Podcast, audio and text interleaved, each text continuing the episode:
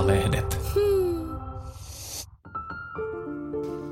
Tämä on Eevan kirjaklubi podcast ja minä olen Eeva-lehden toimituspäällikkö Anna-Leena Jalava.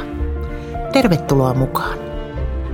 Podcast on nauhoitettu livenä ja yleisö on voinut esittää kysymyksiä. Kirjaklubin tämänkertainen vieras on kirjailija Ann-Kristin Anttel, joka tunnetaan Puuvilla tehdas sarjastaan. Sarja sijoittuu Turkuun ja yhdistelee taitavasti historiallisia faktoja ja romanttista fiktiota.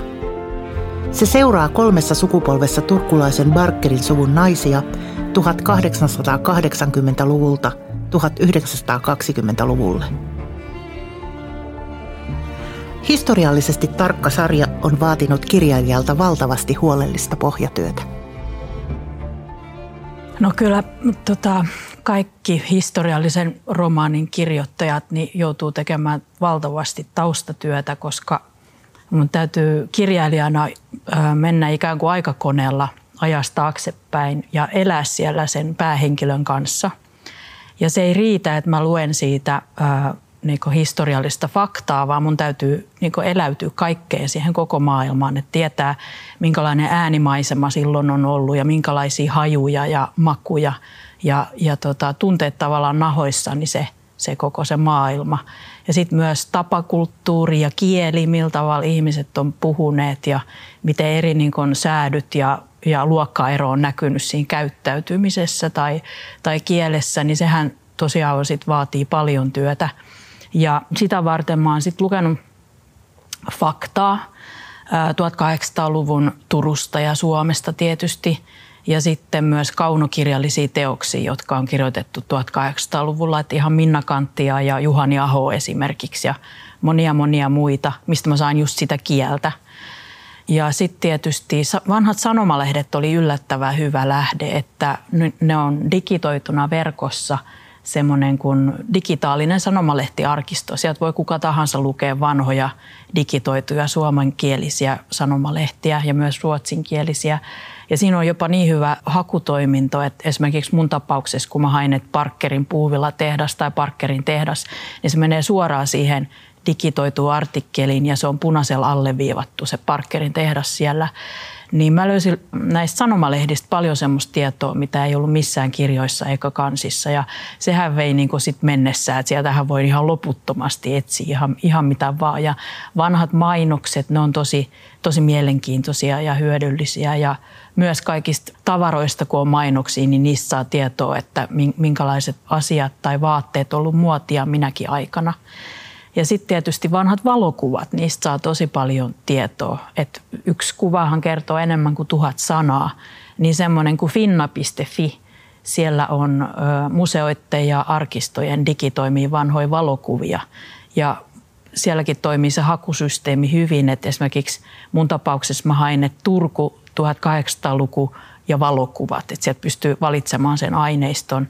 Ja sieltä tuli satoja valokuvia Turusta, mitä mä sitten zoomasin. Siellä on semmoinen suurennuslasitoiminto, millä pystyy suurentamaan, niin siellä näkee ihan yksityiskohtia kaikkia, että mitä katukylteissä on lukenut ja mainoksissa. Ja, ja näkyy jopa tota, kulkukoiria siellä juoksevan ihmisten tai liikenteen seassa.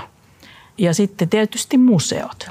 Museoistahan saa just tosi paljon tietoa niistä kaikista huonekaluista ja muodista ja vaatteista ja, ja minkälaiset matot ja verhot on olleet. Et mä kävin just tämmöisissä kotimuseoissa, varsinkin tässä kun on, ekasosas on tehtaan johtajan koti, niin mä kävin täällä Helsingissä Sinebrykoffin museossa, missä on tehtaan johtajan koti. Niin kävin sitä katsomassa ja otin valokuvia ja Turussa sitten on tämä – Helene ja, Helene ja Fredrik Jakobsonin koti, mikä on tota, teollisuusneuvoksen koti, niin kävin siellä sitten ö, ottamassa valokuvia ja, ja tutkimassa. Ja sitten kävin myös tietysti työläisperheiden koteja valokuvaamassa. Toi on ihan niin kuin tuollaista historiallista salapoliisityötä melkein. Osaatko yhtään arvioida, paljonko aikaa käytit tuohon taustatyöhön? Se kuulostaa tosi mittavalta. No tota, siihen tietysti täytyy ottaa huomioon se, että mun niin peruskoulutus on se, että mä olen alun perin valmistunut arkeologiksi yliopistosta ja lukenut sivuaineena historiaa ja kansatiedettä ja museologiaa, että siellä on sitä pohjaa valmiina. Mutta sitten kun se alkoi se varsinainen taustatyö sitä ensimmäistä osaa varten, niin olisikohan siihen mennyt joku vuosi siihen, että mä luin, luin ja tai tein, tein just näitä, mitä mä luettelin, ennen kuin mä pääsin edes kirjoittamaan sitä varsinaista tekstiä. Mistä sun lähti idea kirjoittaa kaunokirjallisuutta? No mä en ole koskaan haaveillut, että musta tulisi kirjailija tai mä en ole edes uskonut, että mä osaisin kirjoittaa romaania, mutta mä näin unessa ton ensimmäisen osan päähenkilöt niin yli kymmenen vuotta sitten. Ja sitten mä muistin se ihmeen hyvin, kun mä heräsin ja ajattelin, että tästähän saisi hyvän kirjan, että kukahan sen kirjoittaisi. Mutta mulla meni sitten kuitenkin vuosikausia ennen kuin mä sain tehtyä sille asialle mitään, koska mä olin töissä Turun kaupungin kirjastossa päivätöissä ja sitten mulla oli kolme pientä lasta, niin eihän semmoisessa elämäntilanteessa mitään kirjoja kirjoiteta, mutta sitten 2017 tapahtui käännekohta, että mä pääsin töissä tämmöiseen digitointiprojektiin, missä digitoitiin meidän kirjaston kellarista vanhoja 1800-luvun Turkuun koskevia aineistoja verkkoon, niin silloin mä sain sen idean, että mähän voinkin yhdistää tämän unen idean, kun mulla oli päähenkilöt jo valmiina, niin tähän 1800-luvun Turun aineistoon. Ja se oli vielä hauska, kun se uni tapahtui Australiassa, missä mä en ole koskaan edes käynyt. Ja se niin kuin mua pitkään Hannas vastaa, että pitääkö mun nyt matkustaa sinne Australiaan, että mä saan kirjoitettua tämän kirjan. Mutta sitten se helpotti, kun mä keksin, että eihän mun tarvitse, että mähän saa tehdä ihan mitä mä haluan, että se voi tapahtua Turussa, mikä on tuttu kotikaupunki. Mm. Toi romaanin syntykin kuulostaa jo sinänsä ihan romaanilta. Että sä, mm. Eli sä näit unessa tämän ensimmäisen romaanin päähenkilö Jennyn, Joo. joka on siis romaanin alkaessa papin leski ja, ja tuota, menettänyt siis perheensä ja sitten alkaa rakentaa uutta elämää sen enemmän spoilaamatta. Tuolta tuli kysymys ennen tätä lähetystä siis, että tässähän on sarjan ensimmäisessä osassa on tosiaan tämä Jenny pääosassa. Toisessa romaanissa, jossa ajankohtana on sortovuodet, nousee sitten Jennyn adoptiotytär Martta. Ja sitten on tämä jo mainitsemani Paula, joka on tällainen moderni nainen ja reklaamipäällikkö, joka on muuten mun mielestä ihanin termi ikinä. Mm-hmm. Ää, keneen näistä naisista sä samastut eniten? Hmm, no ehkä tällä hetkellä että jos ajattelee sitä kolmatta osaa, niin siinä ää, tota, Jenny on mun äidin ikäinen ja sitten taas Martta on mun ikäinen keski-ikäinen nainen ja sitten taas Paula on semmoinen parikymppinen mun tyttären ikäinen. Niin sanotaan, että ehkä iältään mä samaistun Marttaan eniten ja sitten myös ää, huomaan sen kanssa, että mitä mä oon käyttänytkin tuossa kolmannessa osassa, että mun äiti, joka on isoäiti, niin hän voi sitten taas suhtautua omaan lapsenlapseensa paljon niin kuin, ää, sanotaan joustavammin kuin sitten taas minä, joka olen äiti, niin mulla on se kasvatusvastuu, niin mun täytyy olla niin kuin paljon tiukempi. Mm. Niin mä oon sitten ehkä sitä käyttänyt tuossa kolmannessa osassa, kun siinä on nämä kaikki kolme sukupolvea sit samassa kirjassa. Joo. Tähän on siis ö, vielä täsmennyksenä, että Barkerin tehdas on oikeasti ollut olemassa, mm-hmm. ö, ja, tuota, mutta nämä naiset ovat ilmeisesti ihan sun unesia mielikuvituksessa tuotteita täysin, että heillä ei ole todellisen elämän vastinetta. Ö, mutta ö, sä joskus aikaisemmin, kun juttelimme tästä, niin mainitsit, että sun ei ollut alun pitäen tarkoitus tehdä trilogiaa tästä, vaan ihan yksittäinen romaani. Mikä muutti sun mielen? No se meni sillä, että mä sain sen ensimmäisen osan valmiiksi, niin mä lähetin sitä sitten ö, kustantamoihin, niin mä tiesin sen, että kestää varmaan monta kuukautta ennen kuin sieltä tulee vastausta. Että mä jostakin netistä luin, että saattaa mennä puolikin vuotta tai vuosi ennen kuin tulee vastaus kustantamosta. Niin sitten mä ö, olin lähettänyt, niin meni ehkä joku kuukausi, niin mä kärvistelin sitten, että mitä nyt, että, että mä haluan kirjoittaa – sitten oli tullut niin elämäntapa siitä kirjoittamisesta, että kun mä olin joka päivä kirjoittanut ja ajatellut sitä tarinaa, niin sitten mä rupesi vaivaamaan, että miten niille ihmisille käy nyt sen jälkeen, kun se loppuu se ensimmäinen osa. Niin sitten mä vaan, että mun täytyy ruveta kirjoittamaan, että mulle selviää, että miten heille käy. Hmm. Eli sulla ei ollut valmiiksi niin kuin mielessä, kun teit jatko-osia, että että nyt Martalle käy näin ja Paulalle näin vai? Ei ollut, että siinähän on se ensimmäinen osa loppuu semmoiseen koukkuun, mutta se koukku on kirjoitettu siihen jälkeenpäin. Oikeasti? Joo, joo. Et se, et mä, sen jälkeen, kun mä olin lähettänyt sen ensimmäisen käs, version siitä käsikirjoituksesta. Mielenkiintoista. Mm. Yllättikö joku sut näiden romaanien kirjoituksen aikana? Kyllähän siellä on monia semmoisia juttuja, että, että mä en ollut suunnitellut etukäteen. Että just tässä kolmannesosassa on semmoinen aika isokin yllätys, mikä tota, tulee kyllä varmaan kaikille yllätyksenä, niin kyllä se tuli mullekin yllätyksenä, että en mä ollut sitä suunnitellut ollenkaan. Mutta sitten jotenkin musta tuntuu, että se täytyy nyt tähän kohtaan laittaa ja sitten mä kysyin sitten kustannustoimittajalta, että onko tämä liian hurja tämä, niin se sanoi, että kyllä se on aika hurja, mutta, mm. mutta anna mennä vaan, jos siltä tuntuu, niin sitten päätettiin jättää se siihen. Mm. Joo, tästä koukusta olisinkin kysynyt, nyt jos joku ei ole lukenut tuolla linjoilla sitä kirjaa, en missään tapauksessa halua spoilata, mutta sanon, sanon, että juuri kun lukija luulee tietävänsä ehkä kuinka käy sitten siinä, niin tämä tulee suorastaan ehkä jopa saippua operamainen hieman tai tällainen, tällainen tota koukku, joka sitten kääntääkin monet asiat päälailleen. Joo, se on totta. Mm. Ja sekin vaikutti siihen, että kun näähän menee usein nämä kirjoitusprosessit sillä tavalla, että, että silloin kun kakkonen julkaistaan, niin mä olen jo kirjoittanut sitä kolmosta jo tosi pitkälle. Niin sitten myös mä pystyin, kun mä keksin tämän kolmannen osan koukun, niin mä muokkasin vähän kakkosta, että se sopii sitten siihen kolmanteen. Ann-Kristin Antelin kirjat ovat romanttista fiktiota. Jokaisen romaanin päähenkilö kokee suuren rakkaustarinan, mutta se ei ole ainoa heitä määrittävä tekijä. Kirjailija itse tunnustautuu romantikoksi. Tyylilajin valinta oli alusta asti selvä. Kyllä mä niin ihan jo heti, kun mä lähentin sen käsikirjoituksen kustantamoon tai kustantamoihin, mm. niin mä kirjoitin siihen otsikkoon, että – historiallista romantiikkaa 1800-luvun Turusta. Et ilman muuta, että siinä on, ehdottomasti on se historiallinen puoli, että mennään ajassa taaksepäin, mutta se on siinä punaisena lankana just se romanssi, että sitä seurataan, että saavatko he toisensa. Ja se johtuu ihan just siitä, että kyllä mulla on, mä luen jo ihan teini-ikäisenä historiallista romantiikkaa ja sen takia, koska mua kiinnosti molemmat, sekä historia että romantiikka. Ja sitten ne sai mut kiinnostumaan historiasta, että sen takia mä sitten jopa valitsin ura, en, tota, sen, että mä menin opiskelemaan yliopistoon arkeologiaa ja historiaa ja näitä aineita. Et näin iso vaikutus on historiallisella viihteellä tai historiallisella romantiikalla.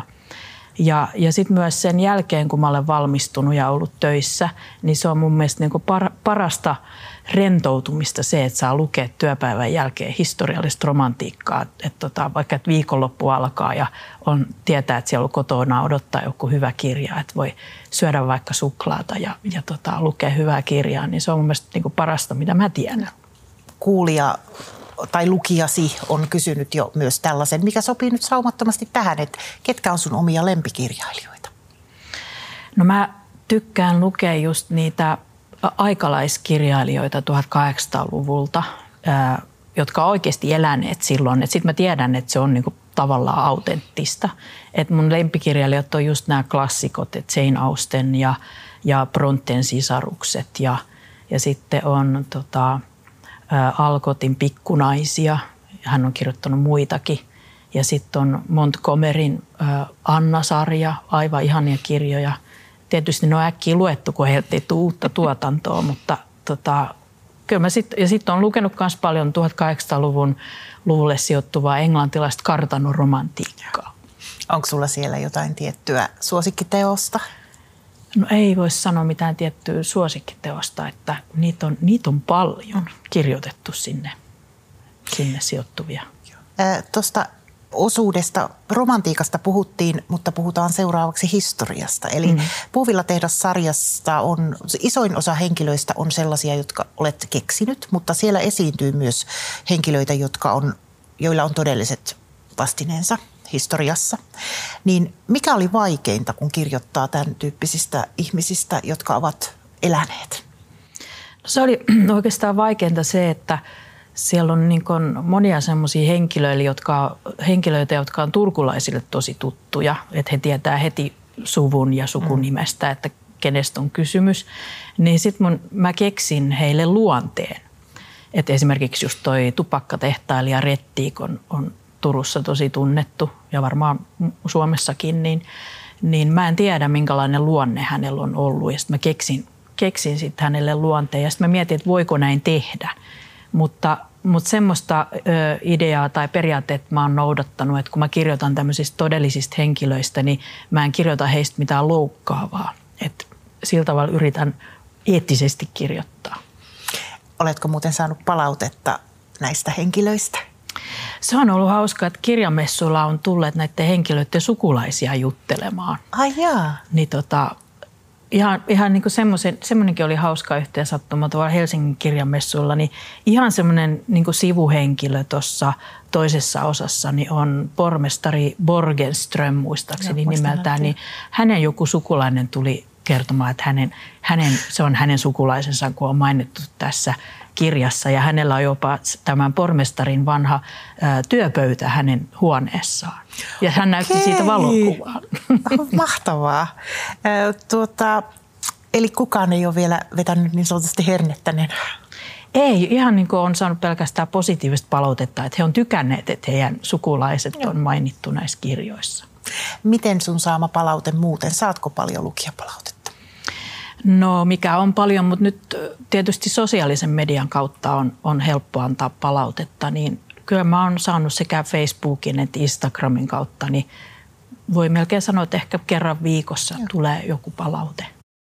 Siirrytään tuleviin asioihin, eli et, et vielä aio heittää kirjailijahanskoja naulaa, vaan teet parhaillaan uutta historiallista romaanisarjaa, eikö niin?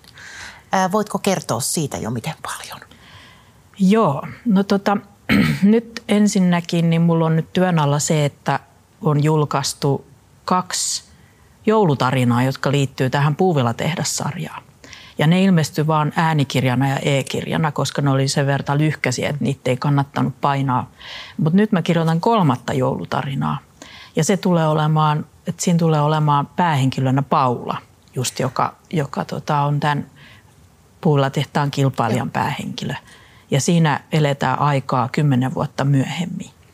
Niin mä kirjoitan sitä nyt just paraikaa ja nyt sitten kun on niitä joulutarinoita on kolme, niin nyt sitten kustantaja teki sen päätöksen, että se painetaan sitten ne kaikki kolme niin kirjaksi e, ensi syksynä, mikä on mun mielestä tosi kiva, koska mä oon saanut just siitä mm. paljon palautetta, että miksi näitä ei paineta. Että, että on paljon ihmisiä, jotka ei käytä äänikirjoja tai lue e-kirjoja, niin, niin että ne sais sitten luettavaksi ne niin kirjan muodossa, niin mä oon siitä tosi iloinen ja tyytyväinen, että, että nyt, nyt tulee myös, että on se painettu versio, mutta sitten tulee myös tietty äänikirjat ja e-kirjat.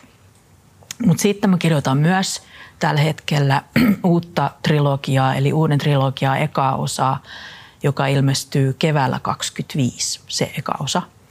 Ja äh, se niin, miten se nyt sen sanoi. Se sijoittuu 1900-luvun alkuun ja Naantaliin ja siinä on kolme siskoa ja jokainen sisko tulee saamaan oman kirjansa. Ja tuossa Puuvilla tehdas-sarjassa, kun liikuttiin vähän niin kuin liike-elämässä, niin nyt siirrytään taide- ja tiedemaailmaan. Onpa kiinnostavaa. Joo, ja sitä on hirveän hauska tehdä taas, kun uppoutuu sinne taustatyöhön, niin lukee kaikkea mahdollista, niin sitähän vaan koko ajan tulee lisää ja lisää ja tuntuu, että ei se lopu ikinä. Joo. Kirjoitatko sä niitä osia yhtä aikaa vai sille enempi yksi kerran? No mä oon tehnyt niin, että kun mä teen sitä taustatyötä, niin aina kun mä törmään johonkin, että tämä sopii kakkososaan, niin mä sitten pistän sen kakkososan muistiinpanoihin ja samoin kolmanteen osaan. Et mulla on yleensä niitä muistiinpanoja joku parisataa sivua jo valmiina ennen kuin mä lähden kirjoittaa sitä varsinaista tekstiä. Ann-Kristinin työpäivät vaihtelevat suuresti sen mukaan, mikä vaihe romaanissa on meneillään. Jotkut vaiheet ovat ihania, toiset lähes tuskallisia se on mun, mun mielestä kolmivaiheinen se kirjoittaminen. Et ensin on, on se taustatyö ja sitten on se ää, tavallaan se itse kirjoittaminen, että mun täytyy saada se tarina ulos itsestäni. Ja sitten on vielä kolmas vaihe on se editointi, mikä on myös tosi tärkeä osa sitä kirjoittamista. Että sanotaan, että se, mulla on ollut yleensä niin, että siihen taustatyöhön mä käytän puoli vuotta – ja sitten mä teen siihen stopin, koska sitähän voisi tehdä ihan loputtomiin, että jossain kohtaa se on pakko lopettaa, koska on se deadline. Ja sitten sitten siihen mä käytän puoli vuotta noin siihen sen, että mä saan sen tarinan pullautettua itsestäni ulos, mikä on kaikista tuskasin vaihe. Mä en tykkää siitä vaiheesta yhtään, koska se ei yleensä koskaan etene sillä lailla, kun mä haluaisin, koska sehän on niin luovaa työtä, niin sitä ei voi pakottaa. Et mm. välillä, välillä syntyy ja välillä ei synny ja sitten kun ei synny, niin se on tosi tuskasaa. Se on vähän semmoista, että sit sitä siivoo vaikka kämppää tai tekee kaikkea muuta kuin kirjoittaisi mielellään, mutta sitten se on vaan pakotettava itsensä siihen koneen ääreen. Ja kaikkein eniten mä tykkään siitä taustatyövaiheesta, kun mä voin käydä museoissa ja arkistoissa ja penkoon niitä vanhoja valokuvia ja mielikuvitella. Se on tosi hauskaa. Ja sitten alkaa se editointivaihe, se kolmas prosessi, niin siinä tarvitsisi olla vähän niin kuin eri ihminen, että, että kun on tämä luova vaihe, pitäisi olla sellainen luova ja leikkisä – mutta sitten taas se editointivaihe niin pitäisi olla sellainen pilkuviila. Ja niin mä oon aina ihmetellyt sitä, että miten nämä voi olla niinku yhdessä ja samassa ihmisessä nämä puolet. Et siinä saa tosiaan käännellä niitä aivojansa ja. vähän eri asentoihin niin monessa kohtaa. Ja tämä just tosiaan vaikuttaa siihen, että miten se päivä menee, että sitten kun on se, se luova kirjoittamisvaihe, niin se vaatii niin kovaa keskittymistä, että ei sitä pysty tekemään kuin ehkä joku neljä, viisi tuntia mm. päivässä. Ja sitten mä nukun päiväunet. Niin sitten mä jaksan sen jälkeen tehdä sitten illalla esimerkiksi jotain taustatyötä tai editointia. Että se ei vaadi niin paljon sitä keskittymistä. Eli sulla on kuitenkin aika pitkät nuo työpäivät, jos ajattelee, että päikkärien molemmin puolin on tunti On, ja sitten moni on myös kysynyt mulla, multa, että pidäks mä kesälomaa tai mm. talvilomaa, tai, niin, niin se on vaikea silloin, kun se kirjoitusprosessi on päällänsä, koska se tarina koko ajan muhii täällä. Mm-hmm. Että, että on vaikea erottaa sitä työtä ja vapaa-aikaa toisistaan. Mikä on, mitä sä haluat kirjoillesi saada aikaa? Mä haluaisin lukijalle semmoisen hetken, että pääsee pois tästä maailmasta ja tästä ajasta johonkin semmoiseen paikkaan, missä on hyvä olla ja rentouttava olla. Ja just, että mä itse tykkään lukea semmoisia kirjoja, mistä tulee hyvä mieli. Niin semmoisia kirjoja mä haluan myös itse kirjoittaa, ja. koska tässä maailmassa on niin paljon kaikkea, mennään kriisistä toiseen, niin se on ihan tämmöistä eskapismia, että – että pääsee johonkin ikään kuin satumaailmaan. Mutta sitten taas toisaalta näistä tuli varsinkin tästä Puuvilla sarjasta niin paljon yhteiskunnallisempi kuin mitä mä alun perin kuvittelinkaan. Sen takia, koska mä rupesin ottaa selvää naisen asemasta, koska mulla on naiset päähenkilöinä, että mitä on ollut naisille mahdollista tehdä siihen aikaan. Niin sitten mä itse äh, niin havahduin siihen, että voi että, että onpa ollut uskomatonta, että naiset ei voinut edes opiskella lyseoissa niin 1800-luvulla tai opiskella yliopistoissa. Niin sitten mä halusin tuo kertoa sen kirjassa. Ja senpä takia tässä Puuvilla sarjassa niin siinä tulee sivussa kerrattua tai kerrottu niin naisen aseman tai tasa-arvon historiasta tai feminismin historiasta. Niin, sun kirjoissa on todellakin historia on siinä mielessä naisten historiaa, mm. että, että fokus on heidän elämässään ja, ja niin kuin ne miljööt on sellaisia, jossa he voi toimia. Tota, ää, Miten itse sitten sinä, mielikirjailijasta oli jo puhetta, mutta millainen sä itse oot lukijana? Oletko ahmia vai hidas nautiskelija vai? No mä olen aika ronkeli lukija siinä mielessä, että, että jos se kirja ei lähde romaani nimenomaan, jos se ei lähde vetämään niin ensimmäisen 50 sivun aikana, niin mä jätän sen kyllä kesken. Mutta sitten kun se imasee itsensä, niin mä kyllä luen sen kerralla loppuun. Ja mä yleensä tykkään aloittaa lukemisen illalla siinä yhdeksän aikaa sängyssä tota, lukulampun valossa. Ja sitten kun se imasee se kirjan mukana, niin mä luen sitä sitten aamuyöhön johonkin viiteen asti. Ja se on aivan ihanaa, kun koko muu perhe nukkuu ja kissa nukkuu ja kaikki nukkuu, niin saa yksin valvoa ja lukea sitä kirjaa. Mutta sitten tietysti mä luen paljon noita tietokirjoja, kun mun täytyy lukea sitä faktaa tausta-aineistoksi, niin mulla on semmoisia keskeneräisiä tietokirjoja ympäri kämppää, mitä mä sitten luen aina – että ai niin, tuokin on tossa, että pitäisi lukea totakin taas. Niitä mä luen sillä annoksittain. Joo. Tuntuuko se työltä lukea tietokirjallisuutta? Ei, no just niin kuin, tässä ammatissahan on se mahtavaa, että mä saan itse valita aiheen. Ja se on tärkeää valita semmoinen aihe, mikä on tosi kiinnostava, koska tietää, että täytyy työstää sitä ainakin pari vuotta tai puolitoista vuotta. Niin se täytyy olla semmoinen, missä on tosiaan kiinnostunut ja haluaa niin penkoa sitä. Mitä sulla on nyt odottamassa lukemista yöpöydällä?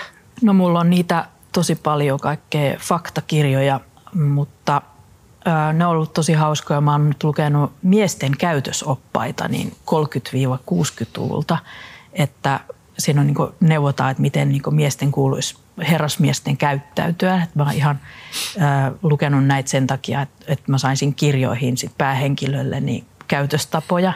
Niin siellä on ollut hauskoja yksityiskohtia, että, että esimerkiksi siinä sanottiin näin, että jos on levytanssit, niin miehen kuuluu aina mennä niin pyytämään naista tanssimaan, että ei toisinpäin. Ja sitten siinä sanottiin, mutta miehen ei kannata odottaa mitään henkeviä vastauksia tältä naiselta, että kannattaa puhua säästä tai jostakin tämmöisistä asioista. Ja sitten sanottiin, että jos mennään ravintolaan, niin nainen ei saa koskaan maksaa sitä ruokaa, mutta jos nainen maksaa, niin se raha pitää antaa pöydän alta sille miehelle. Mutta siellä pöydän alla ei saa sitten tapahtua mitään muuta tämmöistä jalkakurtiisia. että se on kielletty. Jalka mitä? Jalkakurtiisi. Ihana sana. Käyttö. Kuulostaa todella hauskalta. Mistä löysit sellaisia käytösoppaita? Tämä oli ihan mun yksi työkaveri, niin tota, mulla on paljon näitä kirjastohoitajia työkavereita, niin heiltä löytyy vaikka mitä, että hän myi niitä mulle. Ihana. Maltan tuskin odottaa, miten, miten käyttäytyviä miehiä siellä on uusissa kirjoissa. Ankristinin romaanien päähenkilöt haluavat tehdä maailmasta paremman paikan. Myös kirjailija itse uskoo, että kirjallisuuden avulla voi parantaa maailmaa. Kirjallisuushan on yksi parhaimpia tapoja ottaa kantaa. Ja, ja siinäpä se onkin, että miten sen tekee, että, että mm. ottaa kantaa, että osoittaako sormella vai onko se siellä jossakin rivien välissä. Niin se on tietysti kirjailijan niin lahjakkuutta ja taitoa, että miten, miten hän sen tekee. Mm. Ää, jos pitäisi tota, miettiä nyt sitä, että et kun ajatellaan, että kun vaikka seuraava sarjasi on tullut ulos, niin joko sulla muhii päässä sitten mitä sen jälkeen? Kauhean kun mä oon kyltymätön kyselijä sulla. Eikö tämä utelu? Joo, kyllä mulla on, mulla on tota, ö, tai mulla on aina ollut semmoinen tapa, että mä kirjoitan kauheasti listoja että semmoisista mm-hmm. asioista, että mitä mun pitäisi tehdä tai niin suunnittelen Joo. tulevaisuutta. Niin kyllä mulla on mielessä, että just kun mä olen arkeologi, se ihan ensimmäinen koulutus, niin, niin mulla oli silloin jo mielessä, että mä halusin kirjoittaa romaani, joka sijoittuu esihistoriaan. Mutta se on tosi vaikeaa, koska siitähän ei ole mitään kirjallisia lähteitä. Että ainoa mitä meillä on, niin on just ne tota, ihmisen jättämät jäännökset ja hienosti sanottuna artefaktit, mitä sieltä maasta löytyy, niin niiden perusteella on tosi vaikea kuvitella kaikkea niiden arvomaailmaa ja just, että miten esimerkiksi ne on puhuneet toistes kanssa tai tota, minkälaiset nimet on ollut. Et, et, muinaisnimistä tiedetään kyllä miesten nimiä, mutta tosi vähän naisten nimiä. Aivan. Niin tota, se mua houkuttelisi, mutta mä tiedän, että se tulee olemaan tosi työläs. No mutta kato, kun nyt se on ääneen sanottu, niin sitten varmaan sulla alkaa tämä taas tämä taustatyö tosin tulisi varmaan olla aika erilaista. Kyllä, se on ihan totta. Oh. Mutta kyllä mä huomaan sen, että mulla on niinku alitajuisesti se mielessä, koska mä koko ajan ostan ja hankin kaikkea siihen liittyvää kirjallisuutta kirjamessuilta, niin mä oon ostanut nyt paljon semmoista, mikä liittyy Suomen viikinkiaikaan. Jokainen Eevan kirjaklubi päättyy 20 kysymykseen. Kysymykset pohjautuvat osittain kirjailija Marcel Proustin suosituksi tekemään seurapeliin, jonka sanotaan paljastavan ihmisen todellisen luonteen. Ann-Kristin Anttel, mikä kirja kaikkien pitäisi lukea? No se on Lokki Joonatan. Miksi Lokki Joonatan? Se oikeastaan menee pilalle, jos sitä rupeaa selittämään. okay. se, se täytyy lukea. Sinä saat saat pitää mysteerin. Mm. En tenttää enempää. Entä minkä taidon haluaisit osata? No se liittyy oikeastaan tähän ensimmäiseen, että mä haluaisin osata lentää. Aa, mielenkiintoista. Ihan siivillä. No, tai siis... Vaikka, no ei se ole väli millään. Okay. Aa, siinä riittää opettelemista ehkä, mutta mitä pelkäät? Et ainakaan lentämistä ilmeisesti. No en. Kyllä se on sotaa. Joo, nythän on. Ymmärrän. Entä mihin tuhlaat? Matkustamiseen. Missäpä olet matkustellut viime aikoina? No en kyllä viime aikoina missään, mutta viime kesänä kävin siellä Firenzessä ja se oli pitkäaikainen haave. Että mä olen jo lukioikäisestä asti haaveillut, että mä haluaisin joskus päästä Firenzeen ja, ja tota, nyt sitten viime, viime kesänä se toteutui. Mitä sä näit ja teit siellä? No sen voi oikeastaan lukea tästä ensimmäisestä osasta, kun ilmestyy vuonna 2025, että se liittyy siihen kanssa matka. Onpa hyvä cliffhanger. Vastasiko matka odotuksia? No kyllä ja ei. Että se, se oli siellä se, että niitä turisteja on aivan valtavasti joka paikassa. Niin se kyllä vie vähän sitä terää siitä, että, että varsinkin kun ei, en muutenkaan tykkää semmoisista paikoista, missä on kauheasti ihmisiä, niin siellä tavallaan piti vaan tottua siihen. Joo. Mm. Oliko pitkä reissu? Se oli viikon verran. Joo. Mikä on lempiäänesi? Talitintin laulu Kevät hangilla. Kohti sitä. Niin, ajattele, kun tulee, sit kun se laulaa, niin tietää, että pian tulee kesä. Joo. Mm. Nyt on pakko myöntää, että luontotuntemukseni on niin surkea, että en edes tiedä, koska ne yleensä alkaa, he yleensä alkaa laulaa, mutta mitä se on näitä aikoja ehkä? Niin, kyllä se siinä ehkä helmi-maaliskuussa, kun alkaa tulla valosaa. Joo. Millaisessa tilanteessa valehtelet? No silloin, kun mä en halua loukata sitä toista ihmistä. Sitten suuri kysymys, kuka on muuttanut elämäsi? No kyllä se on lapset. Täytyy niin. sanoa ne, ne kaikki kolme. Joo. Minkäs ikäisiä lapsia sinulla on? No nyt ne on jo isoja, että kaksi on jo aikuista ja, ja nuorin on 17. Millainen muutos se on ollut?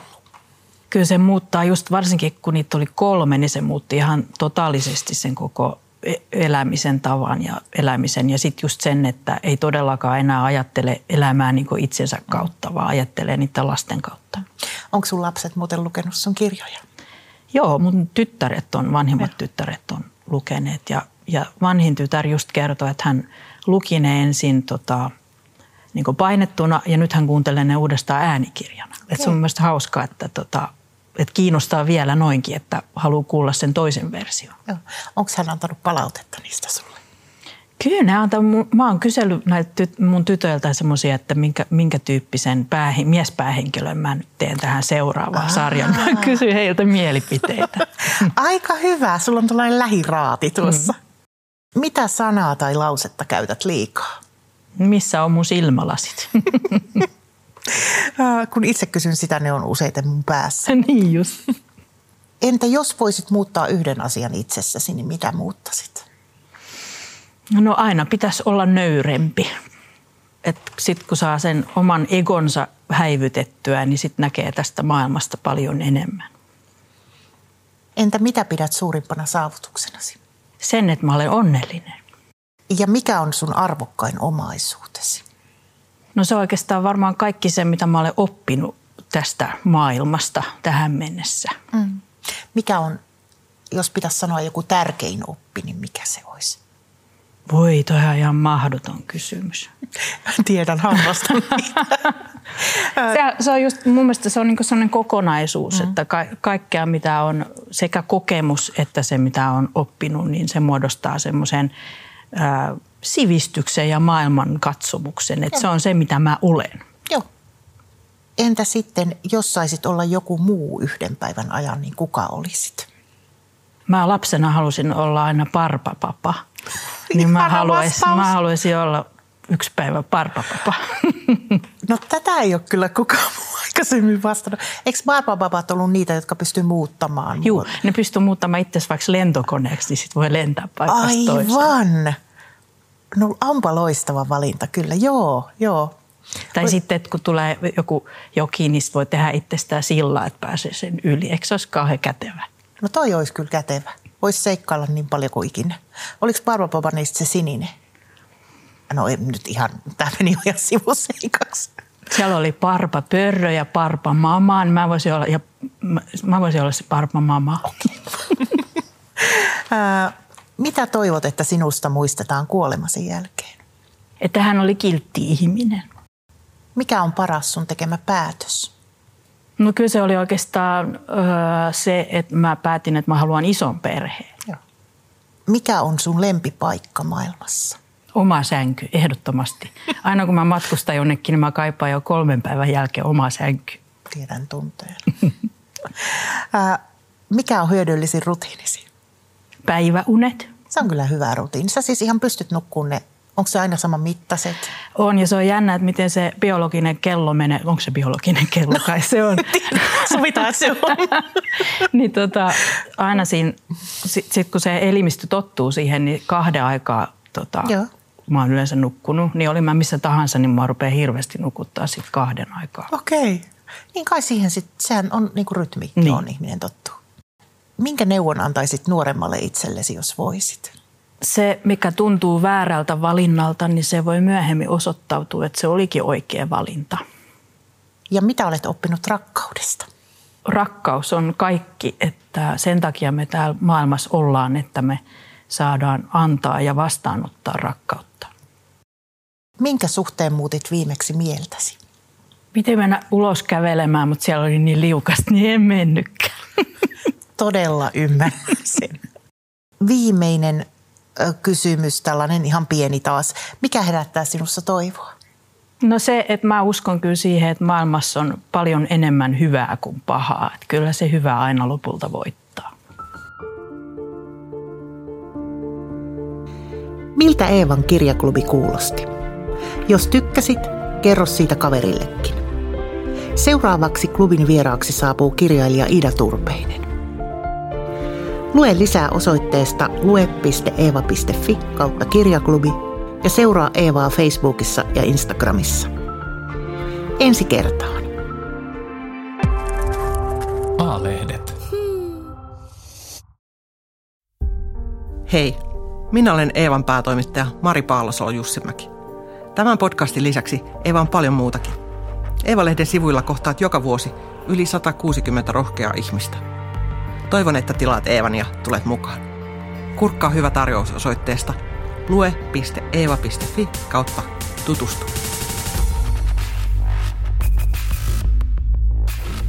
Eeva. Roolien takana.